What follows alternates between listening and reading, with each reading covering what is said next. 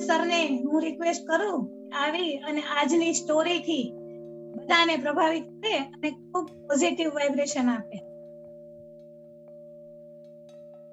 આજની મીટિંગમાં જોડાયેલા બધા સભ્યોને સહસ્નેહ નમસ્કાર.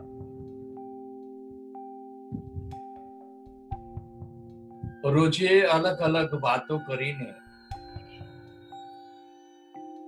કોશિશ કરીએ છીએ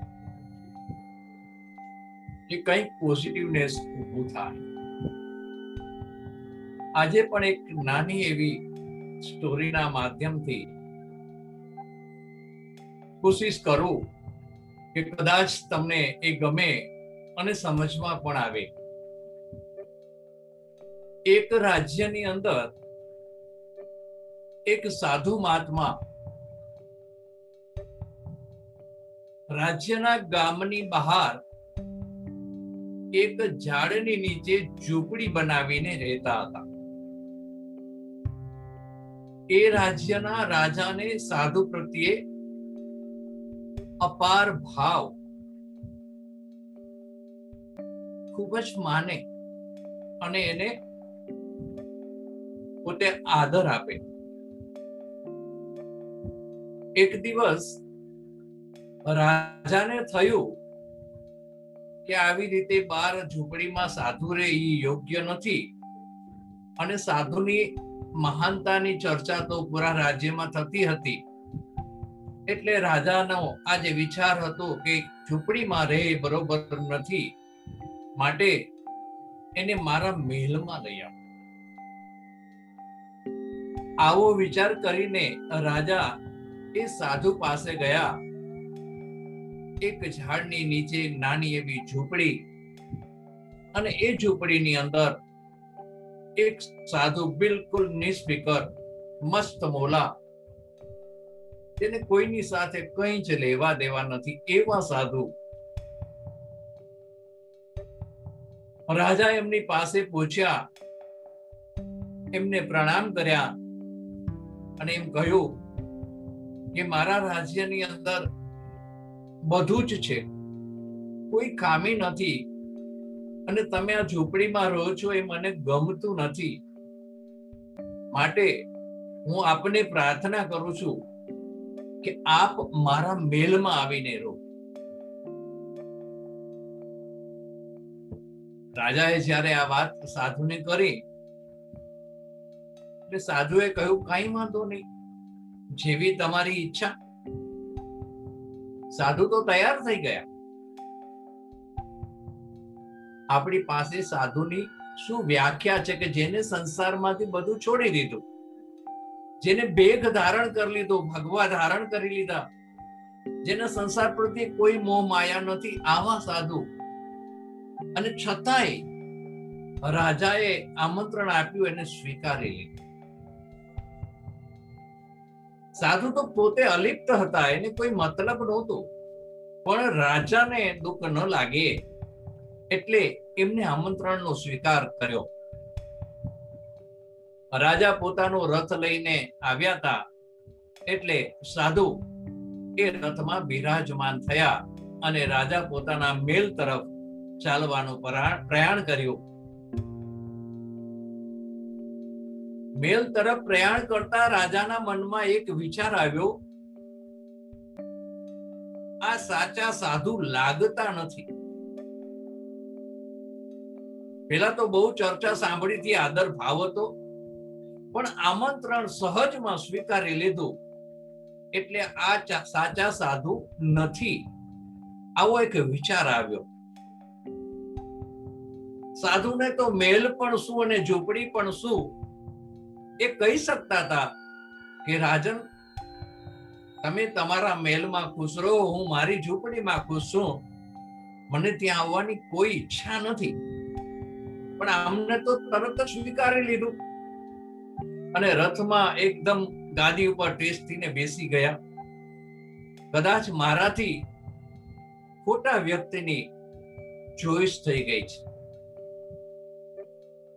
પણ હવે એકવાર કહી દીધું એટલે લઈ તો જવા જ પડે.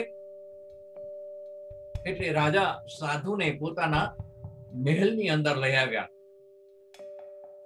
મહેલમાં એમને એક સરસ મજાનું ભવન રહેવા માટે આપ્યું. સાધુની સારામાં સારી સરભરા કરે, સારામાં સારા વ્યંજનો જમાડે, સુવા બેસવા બધી તરફથી કોઈ તકલીફ ના પડે. આવું બધું જ આયોજન રાજાએ કર્યું. અને સાધુ કોઈ વાતમાં નાજ નો પાડે. જે સારું આપે જમે. એટલે રાજાને વધુ શંકા ગઈ કે ના, મારો જે વિચાર હતો એ સાચો છે. આ સાચા સાધુ નથી. ખાતરી થઈ ગઈ એને. પોતાની જગ્યાએ. એટલે એક દિવસ સવારના પોરમાં રાજા ઉઠી નાઈ ધોઈ ફ્રેશ થઈ પરવારી પોતાનું કાર્ય પતાવી અને સાધુ પાસે પહોંચ્યા. એમણે જઈને કહ્યું, ભગવાન, મને એક શંકા છે, એક પ્રશ્ન છે. એનો મારી પાસે ઉકેલ નથી. માટે તમે મને આનો જવાબ આપો.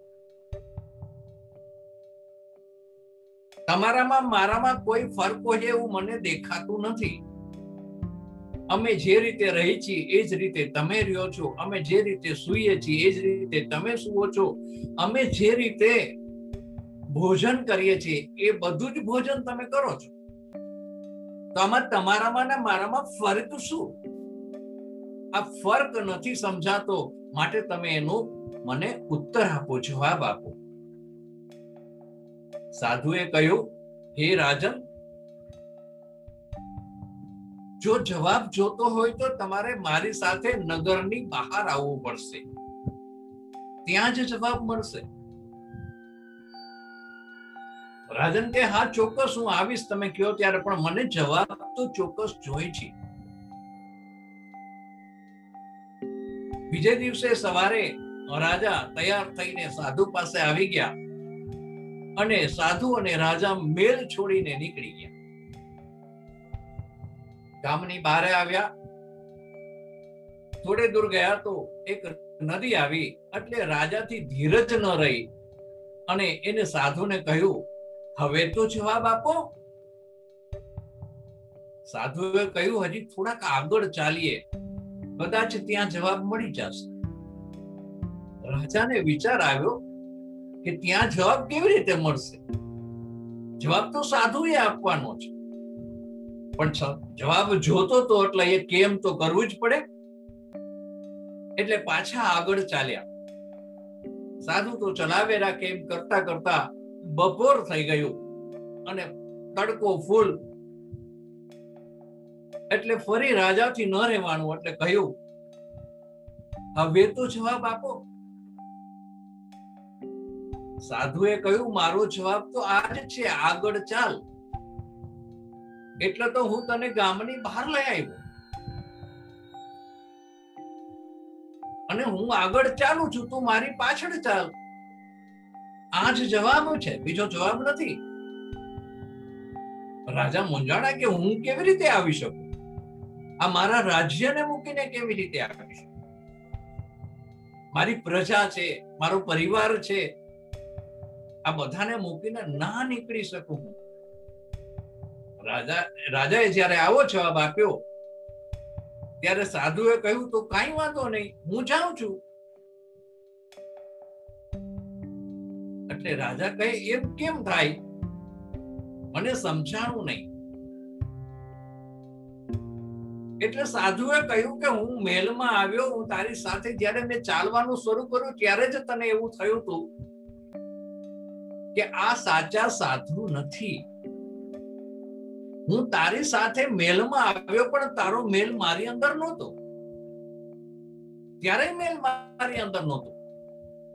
આજે હું ઝૂંપડીને છોડીને નીકળો ત્યારે પણ મારી અંદર મહેલ નથી. એ મહેલ તો તે પકડી રાખ્યો છે. બંધનો તે પકડી રાખ્યા છે.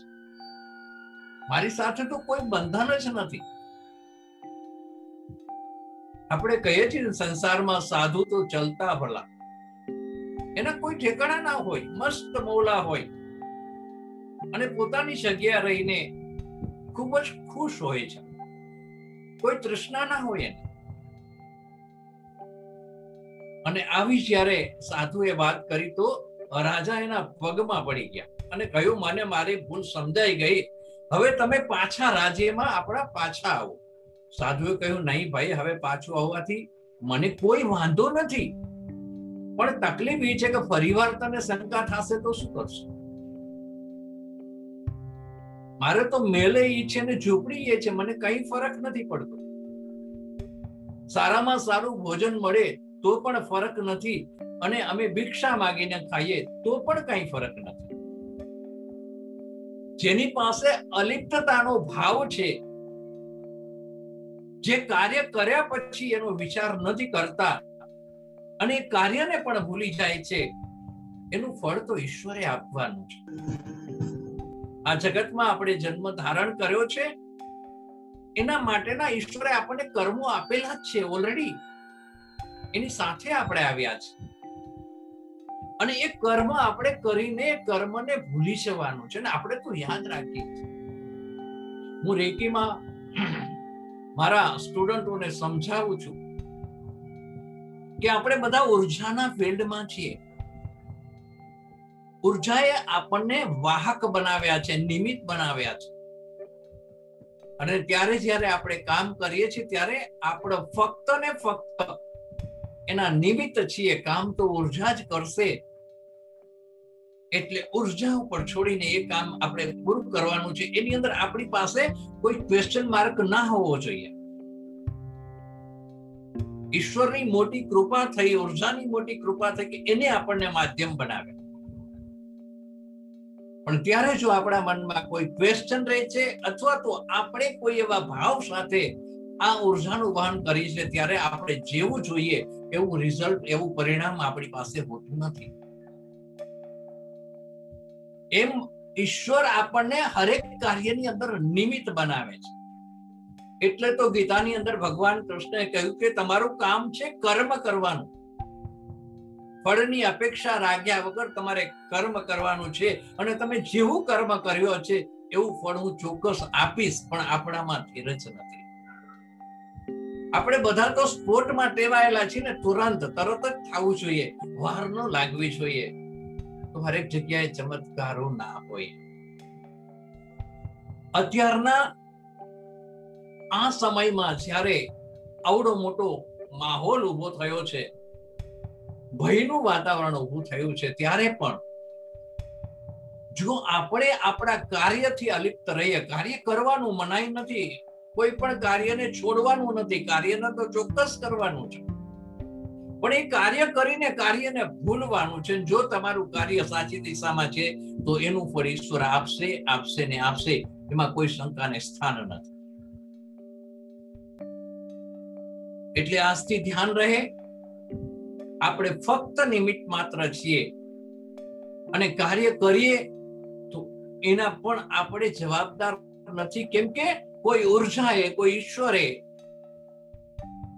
આપણા ઉપર કૃપા કરી આપણને નિમિત્ત બનાવ્યા, તો એનો પાળ માનવો જોઈએ, એનો આભાર માનવો જોઈએ કે કમસે કમ આ દુનિયામાં તો એટલા બધા છે, આપણની આપણી ચોઈસ કેમ કરવામાં આવી?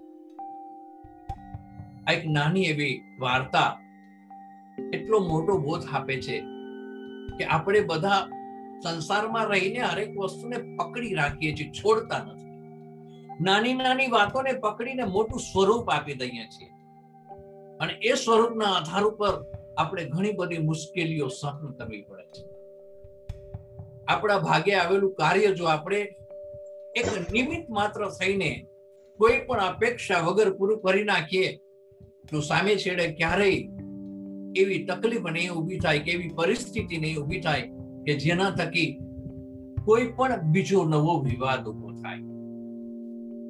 આ વાર્તાની અંદર તમે જે કંઈ સમજ્યા હોય એ તમે તમારા અભિપ્રાયમાં ચોક્કસ આપજો મેં તો પ્રયત્ન કર્યો છે એક સાચી દિશા ઉપર બધાને લઈ જવા માટે નાની એવી વાર્તા તમારી સામે મૂકી છે. પણ એનો બોધ ખૂબ જ મોટો છે. આ બધાનો ખૂબ ખૂબ આભાર.